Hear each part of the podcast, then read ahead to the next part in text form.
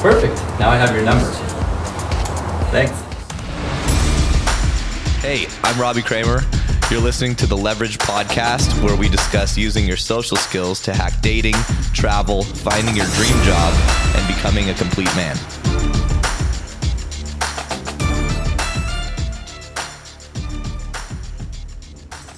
So, you guys hear me talk a lot on this podcast about how when you take a risk and do the things you love in life, follow your passions, things tend to work out.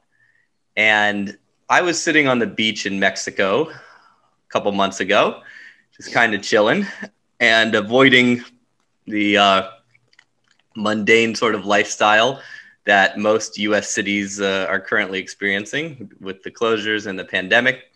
And uh, bumped into a dude. Um, we uh, exchanged a few emails. He found out I had this podcast, messaged me that he was a sex blogger and writer for Vice Magazine, Men's Health, Men's Journal. And he was like, wow, man, I, I found your podcast. I'm really interested. And this is what I do. And I can't tell you how often I meet cool, interesting people due to the fact that I was able to basically say fuck you to the nine to five and took a risk and started this podcast in my dating coaching business. And I have a guest on here, the guy I met on the beach who did the same. Um, he essentially started doing crazy stuff and following his passions and his sexuality, um, turned that into you know pieces of literature and content, and now hangs out on the beach as well. And uh, that guy is uh, Grant Stoddard uh, writing, uh, and he's like I said, he's appeared on Men's Health, Men's Journal, New York Magazine, Glamour, New York Times, Vice, Playboy, BBC, among others. Uh, he's the author of a memoir entitled "Working Stiff." The Misadventures of an Accidental Sexpert, and co author of Sex Guide Great in Bed with Dr. Debby Herbenick of Kinsey Institute. Uh, I've gone through a ton of his articles on men's health and uh, you know, we share a lot of the same crazy sort of sexual adventures and appetite for that. So a lot of a lot of uh, interesting topics we'll hope to explore on this podcast. So welcome, Grant. Hey, Robbie, what's going on? Good to have you back. Good to have you on here, man. Yeah. So, I mean, you've got a crazy story. Um, why don't you kind of start from the beginning and lead us into, you know, how you how you went on this journey of sex and adventure and turned it into a passion and career or turned into a career or was a passion i should say. Yeah i mean um, you know i'll try and boil this down as much as i can. I was a loser in high school mm-hmm. and um, i grew up in a town where nobody ever really left. Um, only a very small minority of people actually went on to higher education and um, and I ended up being one of them for some reason. I was certainly not one of the more academically gifted people in the class, and um, you know, um, I ended up um, following a girl to New Jersey from England, where I'm from, and um, and then my world started to change. I took this big leap of faith, and I ended up getting uh, a record deal as I was a musician and a visa so I could stay in the country legally. And um, and and all these um, fascinating opportunities presented themselves mostly because I think I have an accent and people people are prepared to give uh, people a lot of leeway if, they, if they've got an English accent, I think, you know. So um, it was a nice um, it was a nice leg up, completely undeserved, um, but but I certainly took advantage of it, yeah. and um, and you know, I, as I, well, I mean, just just to interrupt, you know, it it kind of it's undeserved in the fact that like it's just your accent, it's just how you talk, but yeah. you took the risk and you came to the U.S.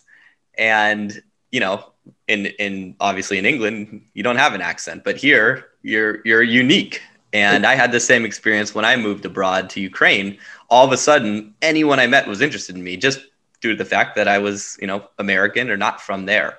So just a simple thing like moving, which takes it's a big risk, not not Yeah. necessarily simple, can have a huge impact. So Absolutely. I mean, I mean, it's it's like you know, it's just that little bit of something that's different about you is intriguing enough to a certain subset of people, and um, and they're more willing to give you a break as a Yeah. result. You know, um, Yeah. wh- whether that be girls or employers or wh- whatever it might be. You know. Um, so yeah, it's very interesting. You know, no one no one can be a prophet in their own land. They say. You know, so so- so moving somewhere different can be a game changer and often is you know Mhm. And it was for me. Um, and um, while i was there i was i realized that um, talking of women that um, people were suddenly you know they were more open to what i had to say more interested in what i had to say and and more flirtatious than they'd ever been back at home. So, you know, I ended up um, sort of realizing that I could maybe have the sort of dating life that I'd always dreamed of in this new world, you know, Mhm. um, where I, I could meet and date and not feel like I was physically repulsing the women around me, which is how I'd always felt growing up. Um, so, um, you know, um, but, but I'll, I'll speed this up as much as I can. I, I kind of fell on hard times. I the record company folded. I broke up with my girlfriend. I found myself like homeless and um, without a legit um, work visa and um, jobless. And um, so it, it looked like I was going to have to go home um, after I'd found this wonderful world where people um, seemed to be open to me. You know, so so I was very sad about leaving and sort of clung on for dear life for as long as I could. And while I was clinging on, somebody told me about a trivia competition that a woman was having. And the first prize, if you won this trivia competition, was you got to have sex with her. The winner got to have sex with her, right? Wait, And- hold on a second. Like to get wind of something like that, you know, that's not like a normal. How'd you hear about that in the first place? Was Well- it due to because that, that's that's hilarious and awesome. Um, It is. and such a random thing to be invited to. So I feel like you have to have some sort of, you know, foot in or shoe in to, to something around those lines, right? Yeah, kind of. What it was was um, this woman. Her name is Lisa Carver, and she's a famous cult writer. You know, she, and Mhm. she, she wrote a column um, on this website called Nerve.com, and it was basically all about her sex life, which was interesting and bizarre, and thoughtful and strange and brave. And um, she'd recently gotten married, and as a result, her sex column had gotten a little more pedestrian. Right. So she said, you know what? I'm going to do something wild. I'm going to have a, I'm going to randomize the, the next person I sleep with in a strange way. And then I'm going to write about the experience and it will be on nerve.com. Now, I happen to know this, this um, young woman who was a fan of her writing. And she said, Hey, Lisa Carver's having this trivia competition in a chat room and she's going to fuck the winner. And, So and. I was like, I was like, well, why are you telling me? And she's like, well, you know, you're good at trivia and you're basically about to be deported. So why not go home with a funny story? You Yeah. know? And I was like, she's got a point. Maybe I should. So I entered this competition. I won because I maybe not so much now, but I, you know, I was a demon at trivia. In fact, I was on the school quiz team when I was in high school, which is probably one of the reasons I never got laid because I was a I was just about to say, I've never heard of trivia ever getting anyone laid, but now we found the exception. exactly it's the exception and so um so i won this competition and um the next step was to get a bus ticket to new hampshire where she lived right Mhm.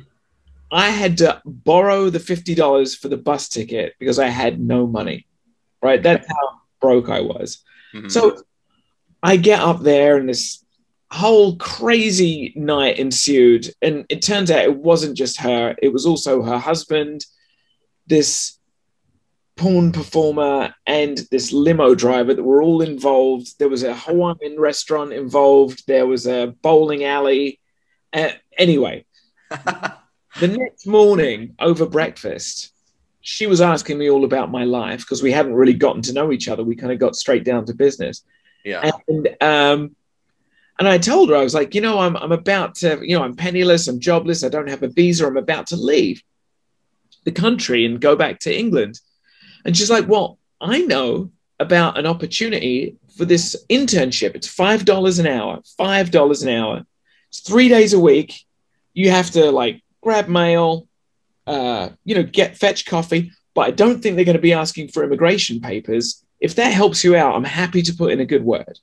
Hmm. So she, she did. Mhm. I went to nerve.com. I interviewed, and within, I think about three months later, I, I hung on for three months, living on um, day old bagels that places were throwing out and sleeping on outside sometimes and sleeping on people's floors and stuff. Mhm. And, I, and I got the job, you know, Mhm. and um, and kind of I ingratiate myself with the people there. And then a little while later, Lisa wrote the piece and it was published on Nerve, in which she described her whole encounter with me. This I fucked the winner of a trivia competition, you know. Right. And then um, I believe it was Emily Nussbaum, who um, is the TV critic for the New Yorker, I believe, um, now. But back then she was a, an editor at Nerve. She said, Are you the guy that Lisa fucked who won the trivia competition? I said, Yes. and then she said, Well, will you do anything for money? And I said, Yes. and um, so um, she's like, Well, would you have sex with somebody on the subway and write about it? And I said, Yes. And then uh, uh, as immediately after I agreed, I realized I did have no one to have sex with on the subway. So I asked one of my the fellow interns at the company. I was like, "Hey, crazy ask. You know, I'm not sure you could do this in, it now, but when we were both 21, I was like, "Hey, do you, you know, uh, would you would you have sex with me on the A train tonight?" And uh, she said, I love it. "Sure." She said, "Sure." So so we did, and I wrote about it, and I'd never written since high school anything, and So another another interruption. Oh, and also one thing, the, your camera is bouncing a lot. I don't know if it's um, the desk you're at or something. no, it's it's I've got it on a cushion there. See, like I'm going to stop. Oh, yeah, okay. I'm getting Oh. excited by my own story. So- Whatever. Um, it's not that big of a deal. Um, so first of all, the you know having sex with a random person after winning a trivia contest, I think that would freak a lot of most like normal guys out. Um, it freaked me out. but prior to that, did you have any sort of crazy sexual experience? Was it just that one No. girl or a few I- others? I had zero crazy sexual experiences and very few sexual experiences generally. Uh-huh. I'd had about three or four girlfriends before. They were all long term girlfriends. Um, I was a late bloomer. So this Yeah. was completely out of character, completely out. You know, And how did you get the nerve to ask the other girl about the age? Because I think, I mean, at least most guys that I work with and who are like me or how I used to be, um, Yeah. one of the biggest things that we struggle with was essentially just like being direct and expressing our sexuality in a direct way. Yeah. Um, you know, there's like a, a shame and embarrassment around a girl actually knowing that, you know, we find her attractive. That's what I encounter with a lot of guys who struggle with women. So just, you know, having the nerve to be like, hey, I'm supposed to write about this thing and I need someone to have sex with on the A train. You want to do it? Like that, you know, that takes a lot of balls for, um, yeah. you know, for most guys. Was it, was it just because it was such like a, you know, you had to find someone, you're kind of under that pressure or was that something you kind of consistently were comfortable doing, but you just didn't take the risk?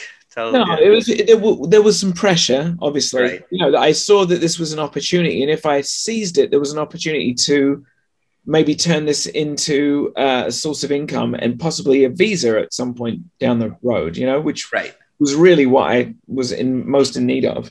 Right. Um, but also um, between winning the trivia competition and asking my fellow intern, who incidentally ended up becoming my girlfriend, um, Mhm. to have sex with me on the A train, um, I, I'd had several opportunities that had come up, and I found that every time I said yes, every time I asked myself, if not now, when? If not me, who?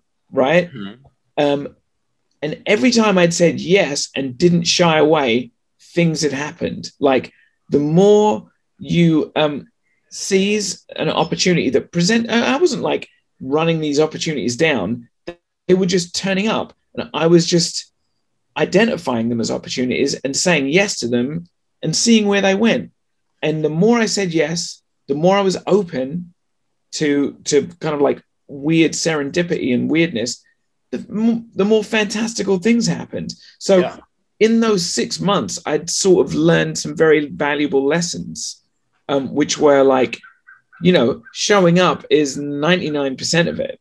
And, and like, you know, not to use a hackneyed old thing, uh, hackneyed old phrase, but, you know, you miss 100, 100% of the sh- shots you never take, right? Yeah. Yeah. So, um, so that that's that's what it was. I just became a lot more open um, to saying yes.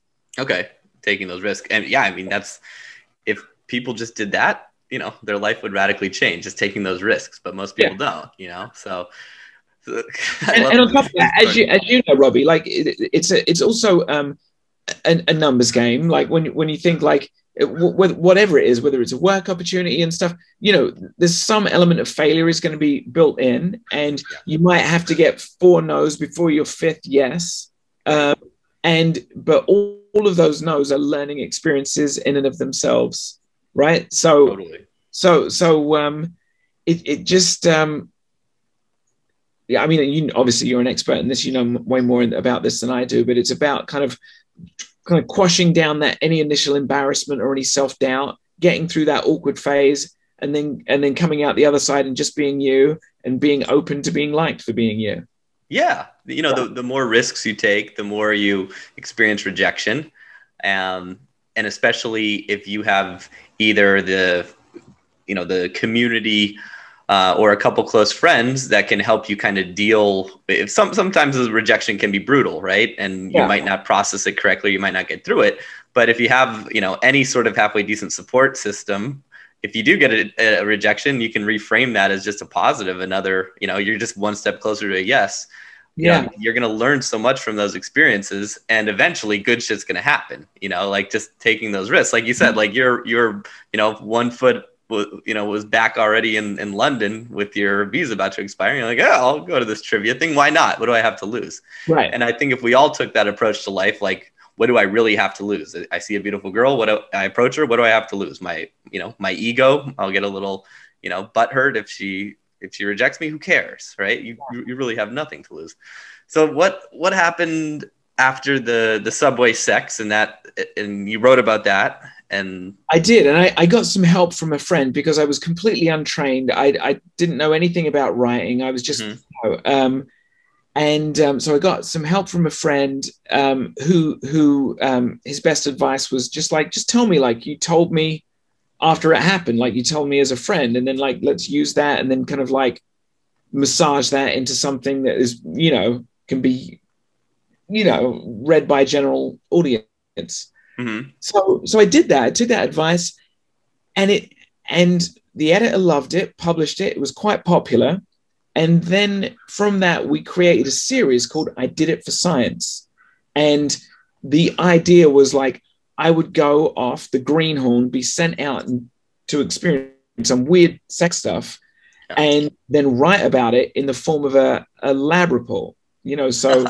so hypothesis, methodology, apparatus, you know, results, Mhm. conclusion, um, which was great because that gave me a sort of like kind of paint by numbers approach to writing. Like I knew all the sections that had to be included. I knew the flow. It was just about plugging in the the pieces, you know. ah, that's genius. Yeah, 'Cause I think that's what's missing for. I mean, I've you know written a bunch of stuff, but none of it very good. Um, and that's always been a struggle for me. It's like you know, there's definitely an art or a science or both, obviously, of writing. And um, some people feel like they're good writers, some people not. But I feel like a lot of people are missing a structure, something Yeah. they can just kind of follow. And um, I love the way you de- described, you know, or that you had that system, and that I'm sure made it way easier. Yeah, yeah. I mean, like it, it, it's being a musician first. I mean, everybody, you know, a song is usually an intro, verse, chorus, verse, chorus, midsection, double chorus, outro. That Mhm. that's generally how it goes, or slight variations on that theme. And and what this this uh, this kind of like format um, gave me the opportunity to sort of develop within these constraints. Right, it was Right. super useful. So, um, th- you know, I did a couple of assignments. They, they and then um, this was in 2001. Um, Mhm. and then my first like big assignment was I was sent to a porn set in LA. Um, but I actually got on that plane to go to Los Angeles. I think like two days after plane started flying after 9 11. Oh, So wow. I was 24. I was too young to rent a car. Um, right. I land in LA, and then I had to get a friend to drive me to Chatsworth on Yom Kippur, which he didn't like really doing. And um, so, so yeah, it was it was an interesting uh, thing, and I ended up getting to be um, in the background of a scene of a movie called Hard Evidence Two. Uh, which was a porn that was being shot in in Chatsworth uh, at the time, but it was a fascinating weekend. Fascinating weekend. Yeah. yeah that's uh what what was that experience like like that's like you know when i think of porn i think of you know the valley around circa that sort of time Yeah. you know porn set like big cameras you know lights all that stuff um which is probably a lot different than how most porn is shot today on uh OnlyFans or whatever the new thing yeah, no, it was it was a big production. You know, there Yeah. were lighting people, sound people. I mean, it wasn't. Um, you, you know, there was there was a lot of people on set that I recognized from from porn that I'd seen. You know, um, so so that was um, really interesting. It was it was interesting to see the sort of um, um, sort of mundanity of it. You know, like um, Right. the, the, the, the, the discussions people are having between scenes really not very sexual you know um and then you know there was a catering that there was a there was there was someone there they called mom who kind of like took care of everyone. She was this older woman. She made you know cajun catfish po' boys for everyone for lunch and stuff. And i don't know. It was just interesting. Um, but of course all these people this was just a couple of weeks after 9-11 so they they were actually very paranoid that some some extremist was going to go after the porn industry.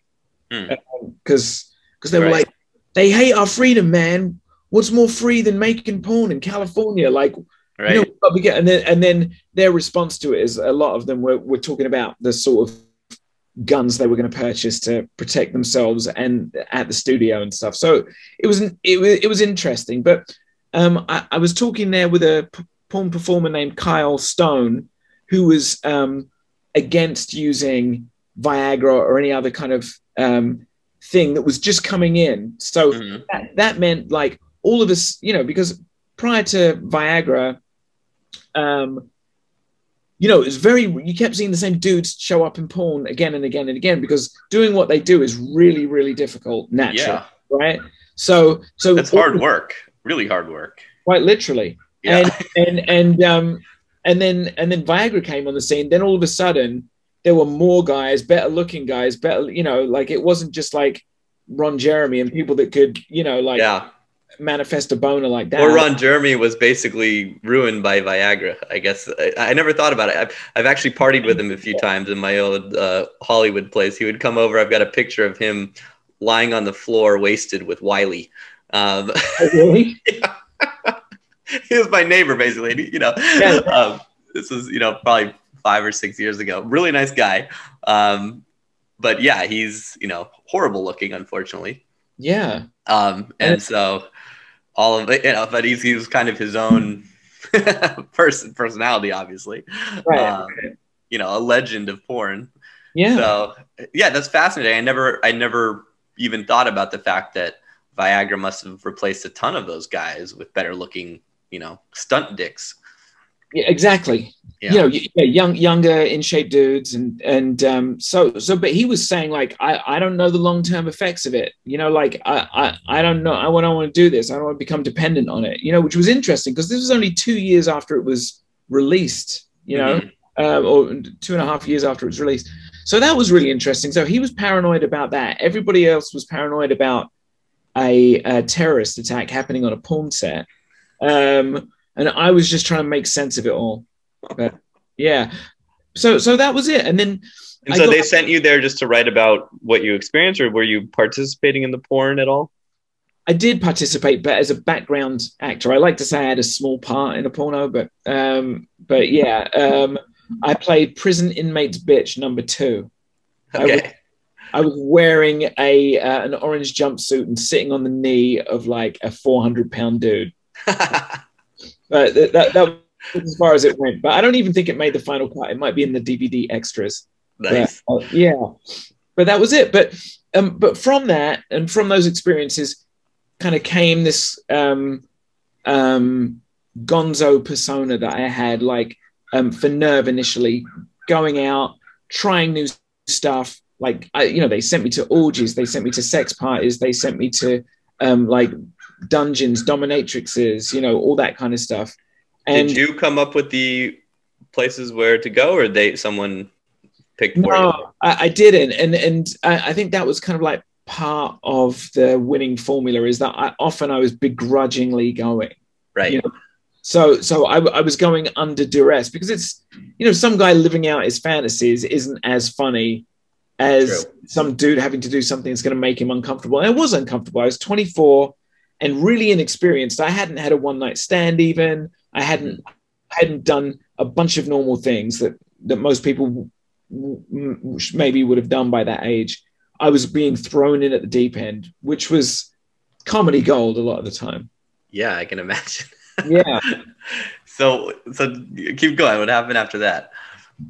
Well, after that, you know, there was a kind of a, a, a sort of um, diaspora of the editorial staff that went to different magazines. You know, um, I think Emily Nussbaum went to New York Magazine and Genevieve Field went to Glamour Magazine, and they still called on me from time to time.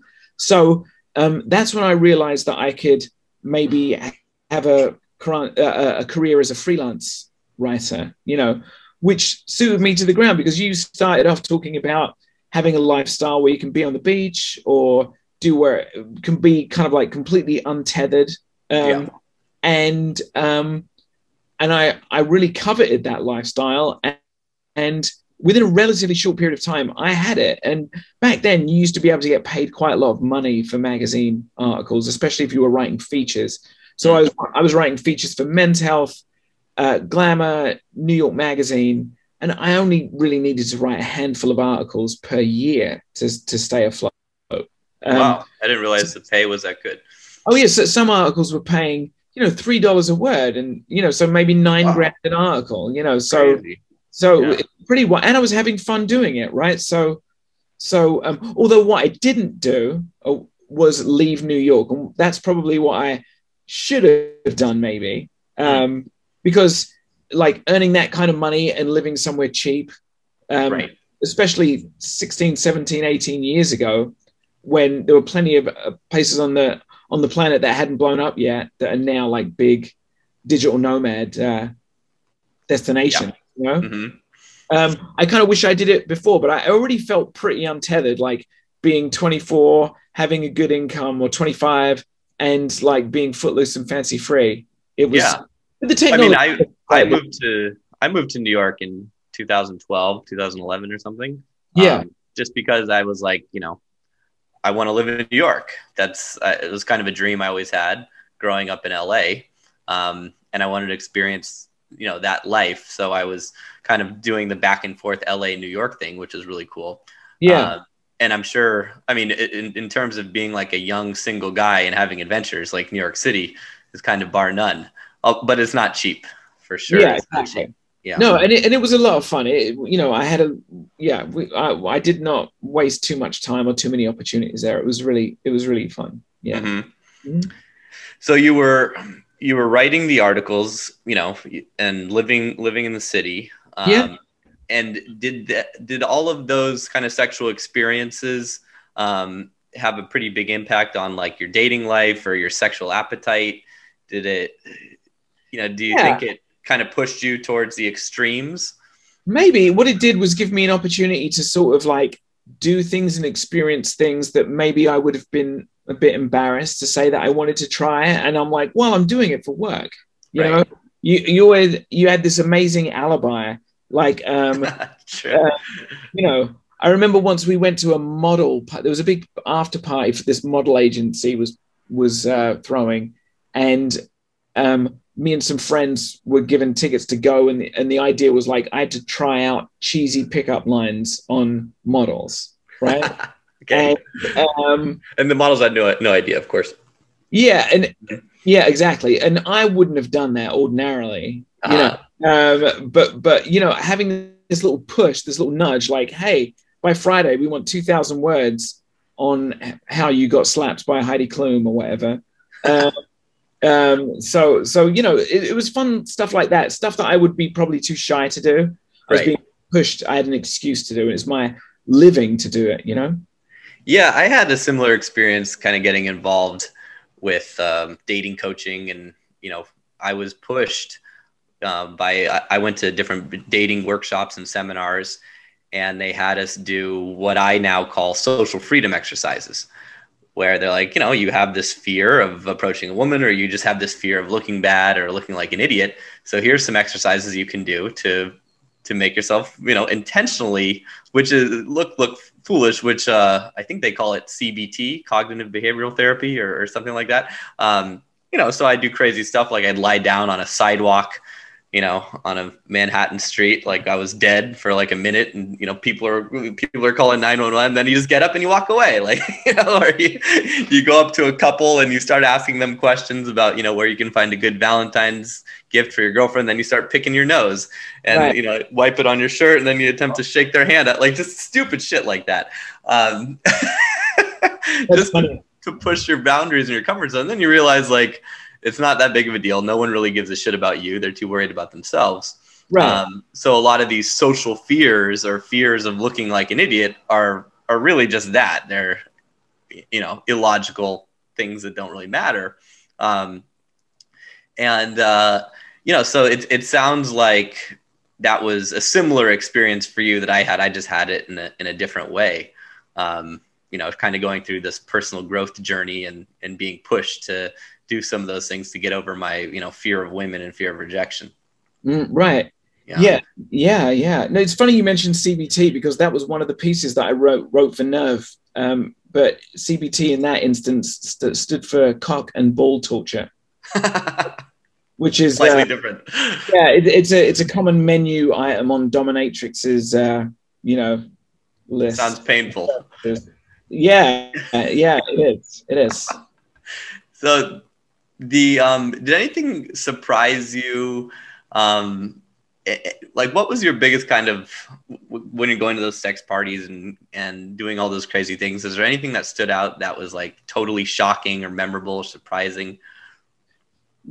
Um, you know, I suppose what was most shocking was not necessarily the um, um, the events themselves. It was often I needed an accomplice to bring to, to these things, and I was really surprised by how many, um, you know, what you might call civilians were totally up for coming along.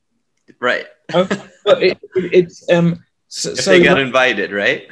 Yeah, like, sure. Yeah. hey, I got a weird question. I have to go to this upscale um, sex party in this fancy Manhattan hotel. I need a date. You don't have to do anything, but do you want? And they're like, yes, yes. I can't. I had the same experience when I started going to sex parties. You know, back you know mid two thousands. I think no two thousand twelve, whatever.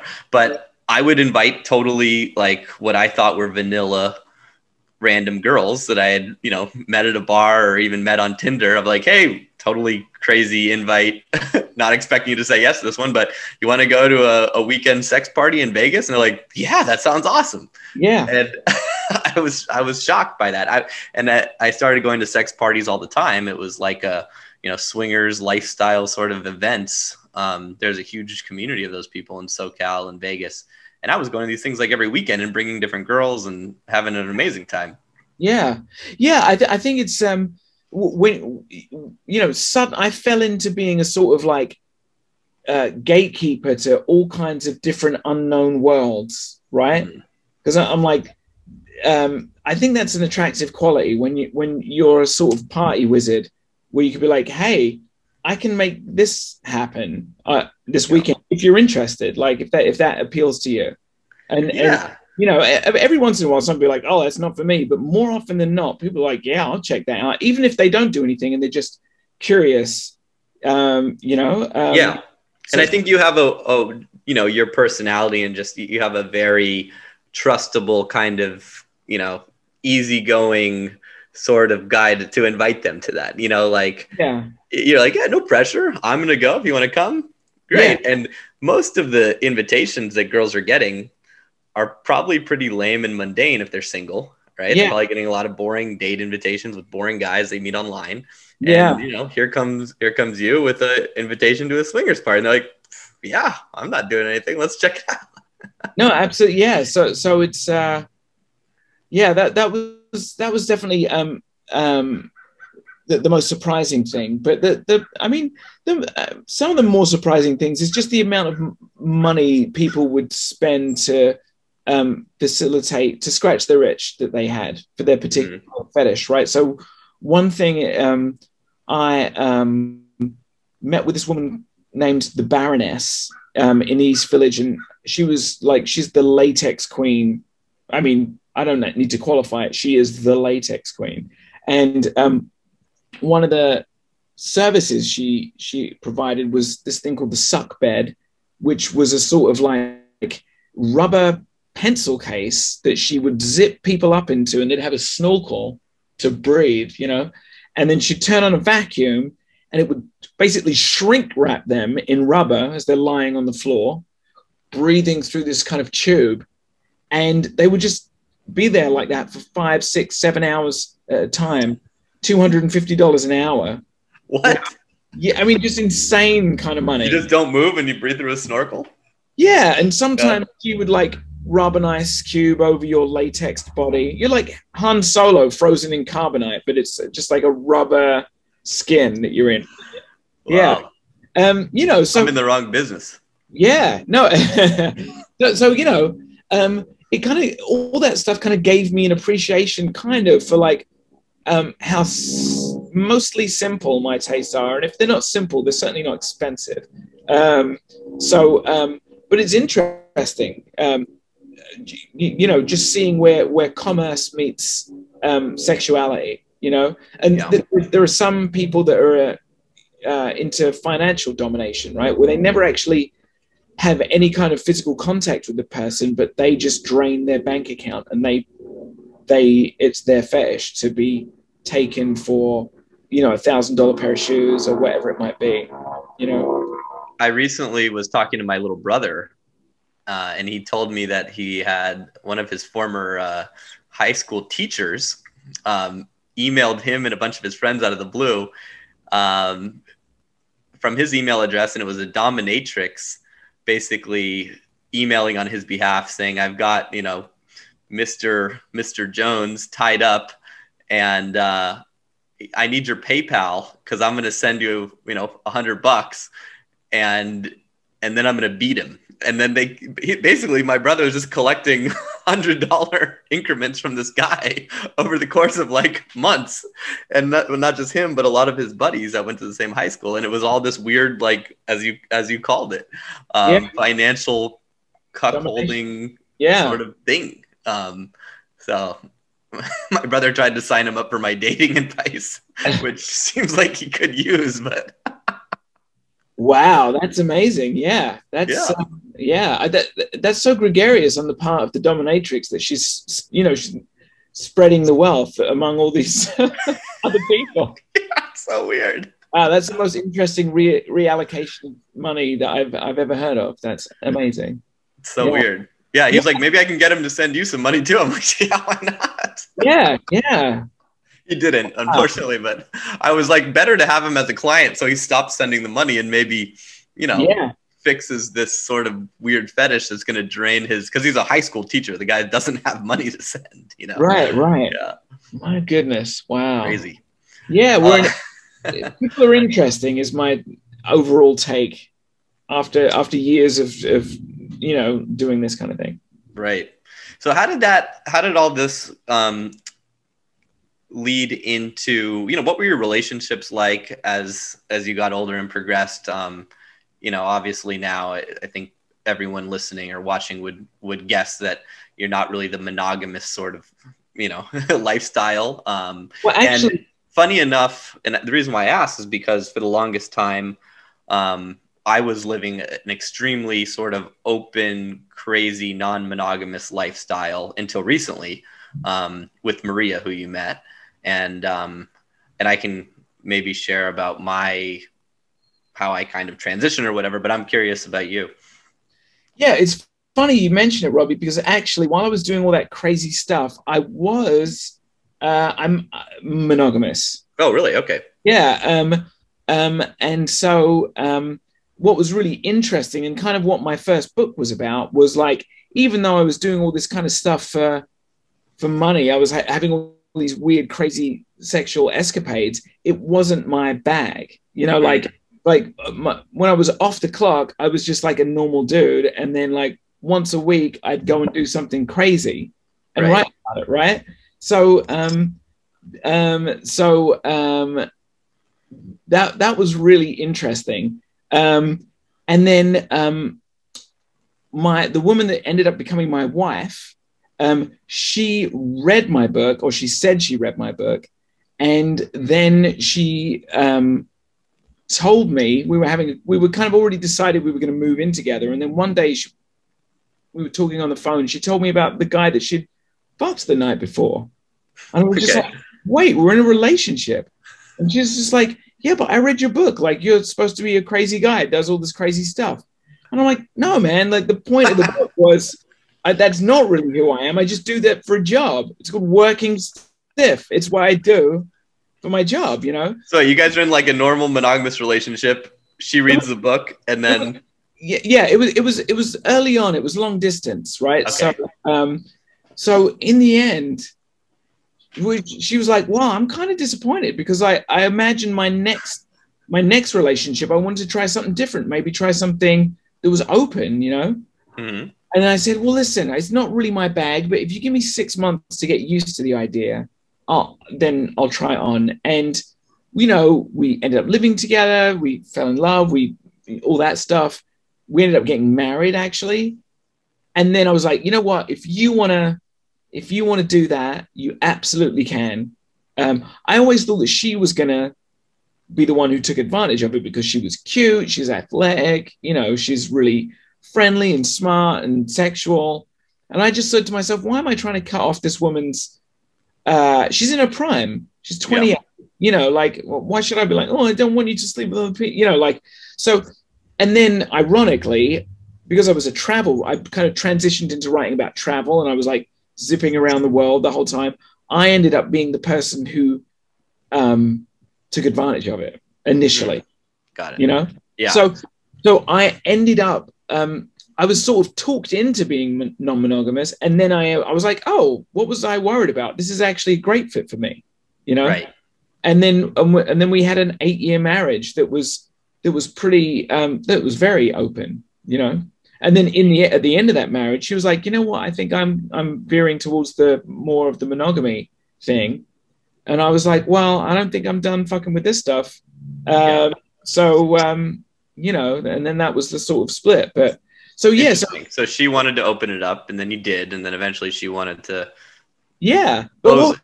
what was funny was you know the only reason she she broached the subject of being open is is because she'd read and i have to say kind of misunderstood the point of my book you know Mhm.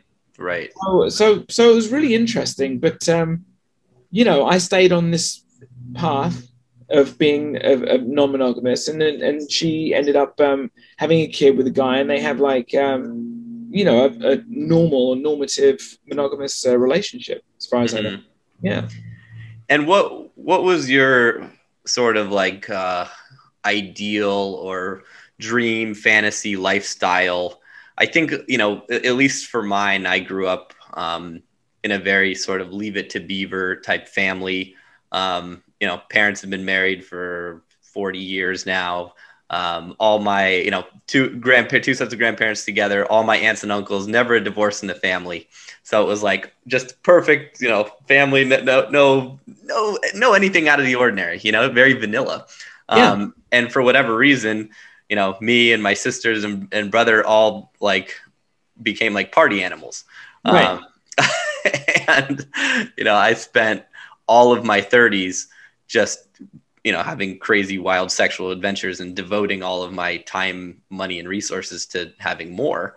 Um, so I had this huge appetite to to go out and you know fulfill that or scratch that itch, I guess you could say. Yeah. Um, was that did you have anything similar to that, or, or were you more just like, eh, whatever, you know, I'm doing it for work? No, I mean, uh, no, I grew up. My family very close. You know, very similar sounding to yours. You know, Mhm. they, they were very social. They they like to, uh, you know, socialize and, and go out. To, I mean, I don't know what they got up to, to be honest. But you know, as far as I could tell, they were they were very stable. You know, they're still together now. You know, um, but they were um, they were very encouraging for me to sort of, um, you know, follow my drill, like think bigger and do what I wanted to do and stuff like that, which was probably a little bit different from how some of my friends in suburban England were brought Mhm. up, you know. So, um, so that definitely stuck with me, but it, it didn't come from a, a play like it was. This wasn't nothing. This wasn't anything that I really, um, you know, I didn't model my behavior on them. Like, um, other than that, that I mean, I think they're hedonistic when it comes to food and drinks and having a good time. You know, but but um, and you know, I, I don't know, like they we really I don't know, we used to vacation together in a lot and and like I don't know, having a life that was felt more like a vacation than uh a, a like a constant vacation w- was probably their most lasting legacy on me, you know that's how I feel. Like I, you know, and you know, um, and and luck, and you know,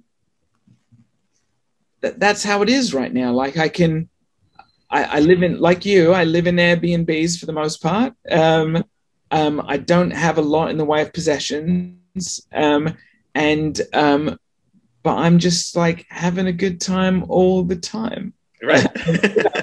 and, and then and, and when it's when it starts to get less cute, you know, um, then, and I guess I won't do it as much, but I feel like there's plenty more fun to be mined before I hang it up, you know. right.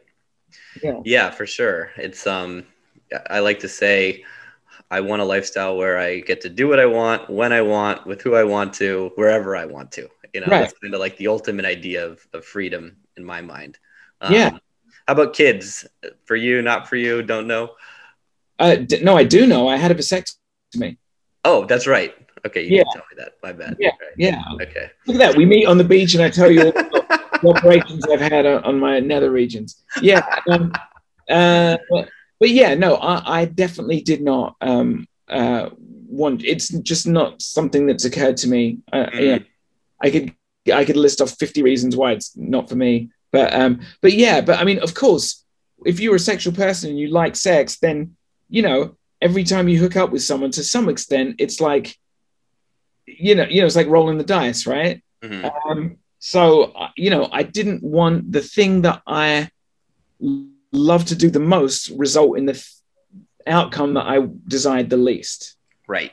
right? So I thought it was up to me to take responsibility um, to make sure that that didn't happen, you know. Yeah. And you can still do that if you are not sure if you want kids. You know, you can. I didn't free bank and freeze my sperm. Mhm. You know, you, you can do that, um, and that's pretty good. And then you can be really deliberate if you want a family at some point in the future. But I, I was so adamant that I didn't Um, Mhm. I, I felt pretty good about having um, the operation. It was very, it was painless and it was really inexpensive. Um, and And it's uh, uh, it's reversible as well, isn't it? it is, but I think it's one of those things you should never really enter into thinking that one day you'll kind of reverse it. I mean, it is, Right. it's expensive, it's a much more complicated uh, procedure than having it done in the first place. You know? Uh-huh. um, and um, the and the and the longer you go without it being reversed, like the the the less likely it is to be successful. Gotcha. You know, so so it's really something you want to be pretty sure of, or you bank and then you do it, and then you've got all your options open. Got You know, it. I'm a big advocate of it. I th- think it's a you know for, for people that don't don't want to accidentally have a baby, which should be most people. Um, It's a smart move. For sure. Yeah. So, do you have any advice for a guy who might be listening to this, um, wants to have a crazier sort of sexual lifestyle, wants to kind of tackle some of those uh, sex bucket activities, um, and isn't sure how to kind of go about it or get into it? Yeah, I think you know I, it, this is so corny and hackneyed, but really, that my life started to change around, and I started to get into all the hijinks that I wanted to get into, not the ones that my editors were telling me to do, but the things that I wanted to do. Um, once I really started to sort of feel comfortable in my own skin, which happened when I was about thirty-one, you know, Mhm. um, and um, I sort of uh, took responsibility for getting in shape, and I got uh, I, I started to exercise and eat better and feel better and look better and feel more confident. You know, um, I also had um, I had a hot wife um, who I could be completely open about about my desires and what I wanted to do, and um, felt accepted and stuff like that. And at that point, um, you know, you, you you just sort of um, you sort of realize what's great about you. Not to say that everything is. You everyone has um, negative things, but like, but I was like, oh yeah, I'm I, I I'm I'm I'm good at people like me for these reasons, and I like me for these reasons. I'm good at them, and I should double down on them, and I should own them, and I should be unapologetic about them. And then as soon as you do that and you internalize it, everyone can see it Yeah. everyone can see it. And it was like uh, uh, the minute I did that, the world opened up. Mhm. It was crazy. Um, Yeah, I see that. Ha- it, it, for me, it was right around that same age too. Um, Yeah. and I tell a lot of the guys I work with that are in their mid twenties, I'm like, you just need to wait a few years and continue doing, you know, what you're doing. Um, any guy who comes to me at an early age, they're they're usually pretty like savvy dudes in the first place. Um, Yeah. To want to get involved and improve themselves, um, and then just the maturity that comes along with like you know being a guy in their or in your early 30s, you kind of you, you get some you know experience under your belt typically your career starts to formulate around that time and i see most guys kind of kind of hit their stride around like their early 30s for me it was like 33 um, it- it's then- funny. yeah. Yeah, it's funny you mentioned this because Brian, my, my friend who you met on the on the beach that same Mhm. day, um, you know, when we were 26, we went on a fishing trip with his dad and his dad's friend off the coast of New Jersey somewhere. And his dad went down below deck, and then his his buddy John just came up to us, put an arm around each of us, and he was in his like mid to late 50s by that point. And he said, "Listen, guys, I got to tell you something. Stay single till you're at least 33." He's like, because at 33, things are going to happen. You're going to be, you're going to have more swagger. You're going to have more money. You're going to have, um, you're going to be able to date people who are younger and who are older than you. Like you're going to become more interesting. You'll have done more things. Like the key is to like not hang it up before you um you, you reach this point. Reach potential yeah. Exactly because and, and and for men you know i think um that as exactly as you've said early 30s is when things start to pop off and you're like oh wow i can look what i'm doing. This seems Yeah. like I, like if i went back in time and told the 22 year old me what my life was like i'd think i was crazy. But you know um like it gets better you know like yeah uh, um, yeah it's you have money you have the freedom you know you don't have a family um, Yeah. and there's just so much awesome shit you can do You Yeah. know, once you kind of hit that stride, and you'll stay in that sweet spot until you're like 45 or 50 if you stay in shape. Yeah. You know, um, as long and if you look good, you can date girl. If you if your thing is to date girls in their early 20s, I mean, you can do that until you're, you know, significantly older, as long as you stay in good shape and remain relevant. right. Um, and um, I think for women, they they kind of hit their that sweet spot a lot earlier, kind of like you know from 20, 20 to like 28, 29 for a lot of them. I think it's just difference in, in our biology, I would guess. I mean, obviously, you know, there's a lot of women who remain awesome and hot and cool and or bloom later too. Um, but just the access, I, I saw this crazy graph. It's like male access to pussy versus female access to dick by age. And I'll post it in, in the video. I'll send you a thing. And and it, it shows like 33 to like 48 for guys is like top of the of the axis, you know, the Y and X axis. And for women, it's like I think 20 till 27 or something. Right. And then you have this marriage zone where you know most most people get married in like their late 20s. Yeah. So women are kind of tapering off with their access to dick at that point, and they're like, "All right, let's start a family and, and Yeah. let me capitalize on you know my good looks." Whereas guys haven't even hit that that tipping point yet. Yeah, no, it's. I think there might be some truth to that. Yeah, it's it's interesting. Yeah, um, but you, you know, it's it's just. Um, but no, no, nobody really. It, it's funny, like you, you, you. Uh, I remember again, not to, to mention my friend again. We've been friends for a long time. When we were on the one you met on the beach, Mhm. um, we were at a, a party once, and this is when I was writing that column that I did it for Science, and um, we were at this party at his house. There was probably a hundred people there, and this famous photographer named Spencer Tunick showed up, and he's famous for doing these big portraits of like hundreds of people that are all naked, right? So, so he was like, "Do you want me to take a picture?" And then, like half the people at the party just got naked, and I didn't, right? Because I was, even though I was a sex person for a job, I was scared and worried, and I was like, "Oh, I feel like I'm not in shape," and blah blah blah. Uh-huh. And then Brian says to me, he's like, hey man, he's like, you're 26. Every year you get older, you're going to look worse. Like you're aging. It's happening, you know? Mhm. And then, um, but still that wasn't enough to provoke me into joining everyone and taking my clothes off. But I'm, I'm, I'm glad to say that he was wrong on, on that front, you know, Right. that you are in charge. Um, and, and that's another one of the lessons I've learned from, you know, you can reinvent, you can improve, you can, if you set your mind to something, you can make it happen and you can ensure that your best days are ahead. Um, where there's all this pressure, you know, especially when in a, in a group of dudes, some of them start getting married and they start looking at you like, hey man, it's not going to be so cute in a year or two from now, you know, like, um, Mhm. and I feel like there's a little bit of pressure to sort of, um, you know, yeah. yeah, and, and and to sort of like um, hang it up. Right. But but yeah, but if you, as you say, if you stay in shape and you stay relevant and um, and you stay a good person, um, then um, then then you needn't really do everything on the same timeline that everybody else is doing. Yeah. Right. Yeah, and you had a, a pretty cool um, physique transformation. Um, Yeah. You know, sh- I'll post the before and after if that's cool. I think you Oh, already have it online. I mean. I insist. I want everyone to do that shit. Yeah, and um, you were able to accomplish that in like a month, right? Which in is 28 days. Yeah, yeah, yeah. anything. What What are kind of your secrets for you know if you're a guy you're living the nomadic lifestyle?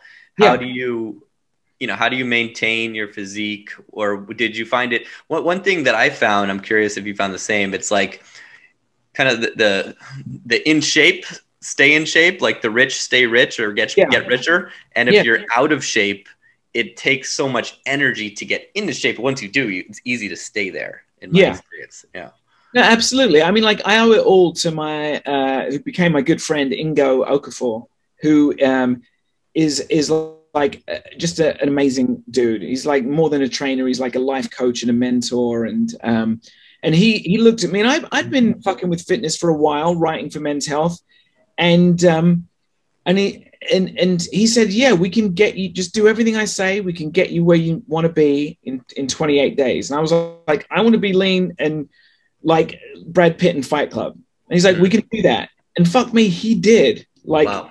got me in that kind of shape in 28 days. I lost 18 pounds, um, which is I- insane. Um, but but you said, you know, you talked about the sustainability of being in shape, um, and one of the many many many nuggets of advice that he gave me was that you should always be uh, never more than two to three weeks away from the best you can ever look, right?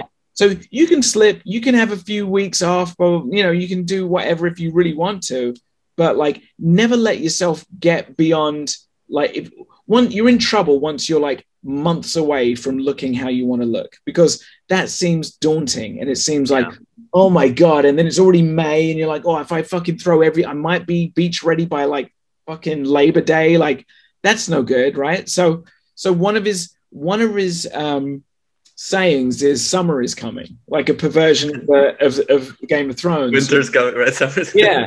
And he's like, look, it's always coming. It's right around the corner. And especially for guys like you and I, Robbie, like we we chase summer, right? We, yeah, we're always in summer. Yeah. so so um so that's I think um in in the northeast or in northern Europe where I'm from, we have this uh, you know like all bets are off from like October through you know we don't wake up about it until like April, right? Mm. And that's a bad way to live. You're always in this boom bust sort of thing. So it's it's almost like being mobile and living in places where it's hot and you're not going to be wearing much clothes. You, you're going to be at the beach. Is this sort of constant reminder? Like I need to sort of like be in fairly good shape, you know. Um, in addition to that, um, I, I don't I don't suggest that this is what works for me. Um, I, I limit carbs. I um, only really drink on the weekend, and even then, it's not very much.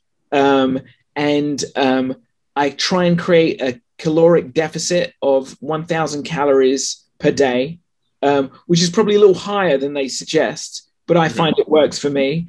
Um, I wear a Fitbit. This, Yeah. is super handy. Um, I use a food logging app called Cronometer, and and Mhm. Fitbit and Cronometer talk to one another, so I, I can easily at a glance see um, see see how, how how much of a deficit I'm working with. Right, I I generally and that's so important to to track you know they say that you, what you what you don't track or measure you can't improve and i Right. really believe that to be true absolutely so having that and the, having the ease that those things integrate with each other and it doesn't require a ton of effort on your part right. um, you know because i also track my food every day but i don't have the uh the cronometer or whatever i have my phone tracks my steps in, a- in a bit and i track my exercises but it's a little Yeah. bit laborious so i might Yeah. uh, I mean, and, and, and even with with the best ones, then not, not, nothing could be like 100% accurate. No, I think, well, I mean, I, I can imagine a wearable in the future that actually goes in your stomach and can give you an, a very accurate um, accounting of calories burned and then uh, calories expended, and you know exactly. But I think this has been like instrumental in Mhm. in helping me keep that um, deficit. You know, um, I, I try and eat like at least a gram of protein per pound of body weight. For, so for me, that's about 140 grams of protein a day, which really isn't that difficult. You can even if you're vegetarian, it's that's relatively easy to do. Yeah. Uh, so yeah, I I um that's the way. how often do you do you work out and what's your typical Oh yeah, we didn't talk about the workout part. Um, um, um, well, every day. okay I, I well, first of all, I make sure that I walk at least fifteen thousand steps a day, Mhm. right? Um, and walking is really good for me and for fat loss. And there's plenty of studies that show why. You know, um, um, it's not the most like time uh, time effective way to lose calories, but it's it's probably it, it's it's um, th- there's all kinds of reasons why it's good for fat loss in particular, right? right Uh, they so say steady long long steady state you know non-intensive cardio right is great for fat loss And it, yeah, it's great. And, it, and and if like you or I, and we do a lot of our business on the phone, it's a great opportunity to be like talking and Perfect, chatting, and, and that's really good. Um, so I do a lot of that, and then I like to do you know push pull legs push pull. So that's Monday, Tuesday, Wednesday, Thursday, Friday, right? Um, and then um, and yeah, and my workout is like eh, forty five minutes each day. Um, and and that's it. And I, you know, when I, when I get an Airbnb, um, hopefully there's access to a gym or access to workout equipment in the place, Mhm. and uh, and I, I, I try and do it. Um, and, and I, I enjoy it. And I think that's the, the, the biggest key is to really enjoy working out. And if you don't initially, you sort of have to fake it till you make it. You totally know? agree. If you, start to you start to really enjoy it. Like I, I used to hate going to the gym, um, and now you know because I consistently go every other day. Yeah. Um, you know, I do legs, back and bis, chest and tries and then um, shoulders. You know, yeah. and just repeat that. And I think it's also important to to trick your body every once in a while and switch you know the exercises you're doing and and that stuff and i've got a guy that helps me but now if i don't go to the gym i like you know then i feel bad but yeah. if i if i quit for like a month it's so hard to get back into it yeah yeah absolutely so so the, the trick is to to to never let it um, you know, take take a few days off, take a week off. yeah, don't go more than that. Because, I love what what your friend said or your trainer said that always be two weeks away from ideal shape. Yeah. That's huge. Yeah, yeah. that's such a, a, great mentality to have. Well, he's he's just a, a, great. I mean, like he's a dude. I mean, he's just amazing. He he um he'd never want, worn a pair of boxing gloves until he was 30 years old, and then he saw somebody training for the Golden Gloves. He trained and he won not one year but two years running. At at 31 and at 32, he'd never boxed before in his life, and he became the heavyweight Golden Gloves champion. Twice. Oh my god! So yeah, his name's Ngo Okafor. He's a NGO. Um, he's, he's, very easy to find, and, he's just like he's an awesome guy. And mm-hmm. I mean, you know, he just had.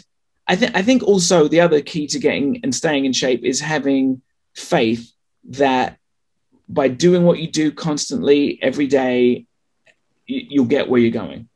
Yeah, you know? yeah. That's the, the the tough part about working out and you know building physique is the results are anything but instantaneous. Right. You know, what you're doing now isn't really going to, going to show up until like a month down the road a lot of the time. Right. So reminding yourself of that and having like just the faith to stay with it mm-hmm. without that instant gratification is, is, you know, quite difficult. And and the reverse is also true, right? You eat a burger today, it's just like, yeah, whatever, it's an extra burger, extra fries, tons of ketchup with sugar. It's like it's not yeah. going to matter today, but it's going to matter down the road. And, Absolutely. Uh, yeah.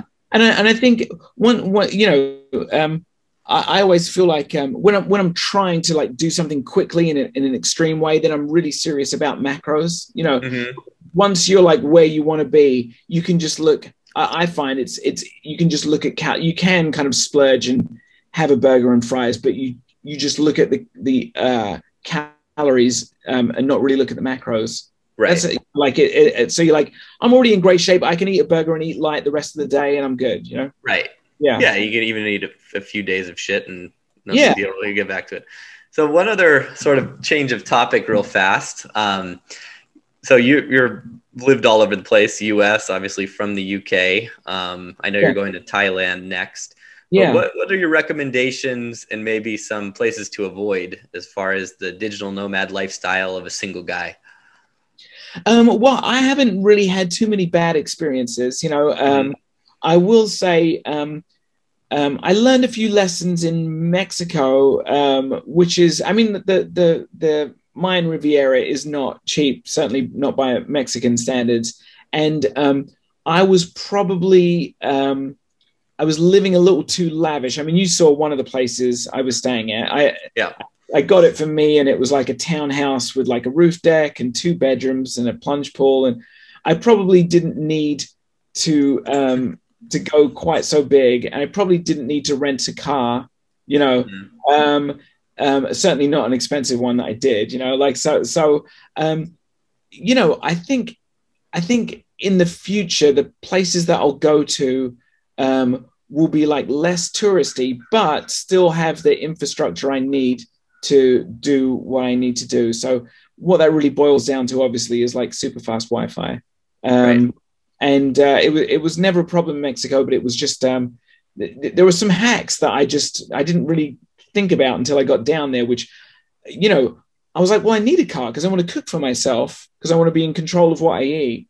Um, so how am I going to go back and forth in the supermarket if I only have a bicycle or a moped? You know. Mm-hmm. Uh, and then friends were like, well, you go to the supermarket on your bike, and then you um, rent a taxi, load up the taxi, and then follow the taxi back to your place and then load it there. And that's how it works. And you save a thousand dollars a month. And I was like, oh, I'm so stupid. I didn't think of that, you know.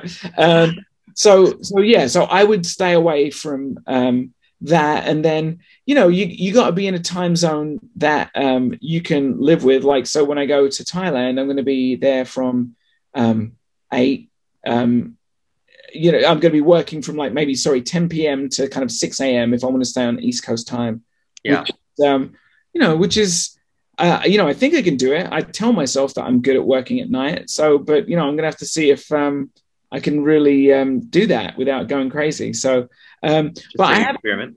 Yeah, I know. I haven't. I haven't gone to any places that I was like, oh, I'd stay away from here. I mean, like, um, you know anywhere where where you can't really communicate properly and i really don't i speak a tiny bit of spanish but not very much you end up feeling like a, a meatball and then like if you're trying to chat up people you're trying to introduce yourself and make conversations with people and you and you really have the vocabulary of a three-year-old you know it's tough and you can't yeah. and you're like oh god i sound like an idiot I, you know and um and for me um, so, you know, some people can get by that, I suppose, if you're like, um, you know, like like some sort of Adonis type characters, like six three. You can you can skate by on your looks alone, but I feel like uh, a lot of what I have is what I have to say, and if you're robbed of that, then right.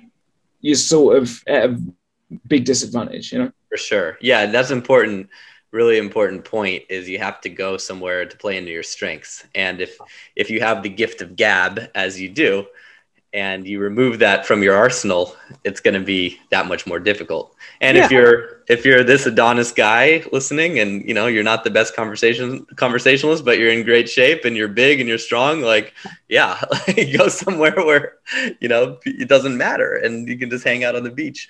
Absolutely. And, uh, yeah. yeah. no, it's it's true, but you know, it's um, it's for the same reason I don't really like clubs because it's especially when they're super loud, and you know, I like to think that um, you know, if if if I'm in any way amusing, it's because there's like nuance and kind of like subtlety to what I'm saying in my jokes, if they mm-hmm. are, you know, and all of that shit gets lost if you're like, hey, I said, you know, like if you're yelling in someone's ear um, in a nightclub, you know. And besides, I'm I'm aged out of clubs quite a while ago, um, but um, but yeah, but I was never a fan even when I was younger because it, it didn't, as you say, it, it, it didn't allow me to foster my strengths. Sure. Yeah. Well, Grant, it's been amazing. I'm um, so glad I got to hear your story. Um, you know, I was always curious, so it was it was fun to to fill in the the missing details.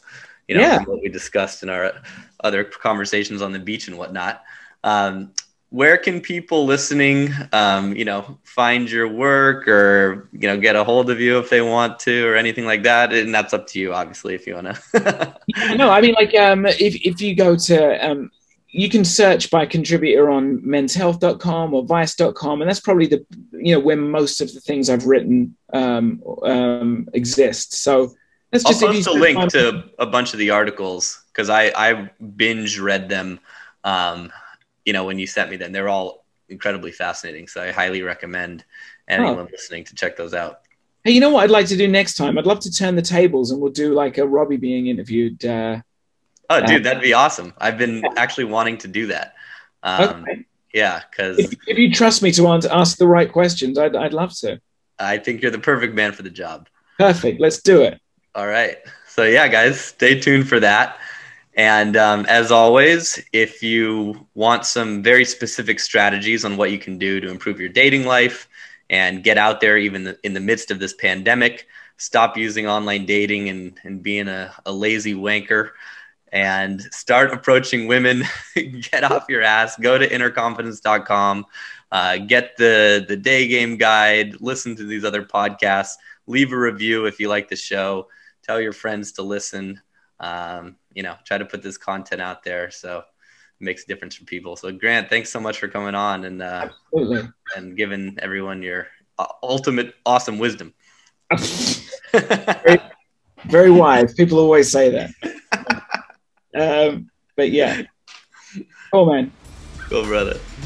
Thanks for listening. If you want more, go to innerconfidence.com and don't forget to subscribe to this podcast for the latest episodes.